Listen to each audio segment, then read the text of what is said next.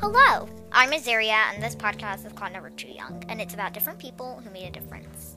And today, um, yesterday, I forgot to tell you that that was our last person we were talking about, who was a fabulous first, first, who was a pi- who were pioneers in science and medicine.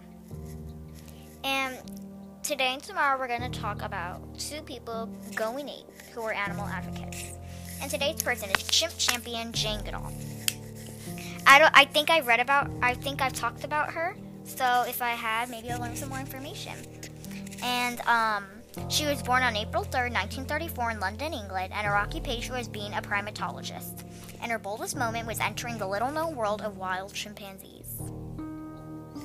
In 1960, 26-year-old Jane Goodall set off for the jungles of Tanzania, Africa, to do what no one had done before: study wild chimpanzees.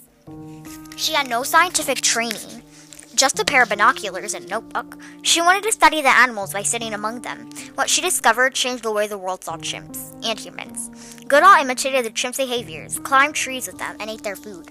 At first, the chimps would run away every time they saw her, but eventually they started to treat Goodall like she was one of them.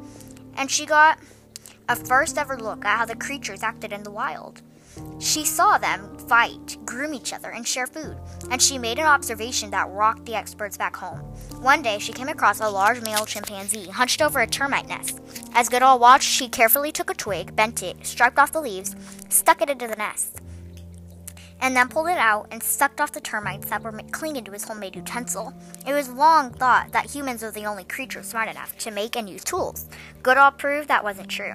Goodall went on to make many more ground groundbreaking observations. She, sh- she saw chimps, thought to be vegetarian, eating meat, hugging and kissing each other, and making war against their own species. These observations blurred the line between humans and animals, changing the way humans thought about primates and themselves. And here's a quote What you do makes a difference, and you have to decide what kind of difference you want to make. Bye bye. Thank you for listening.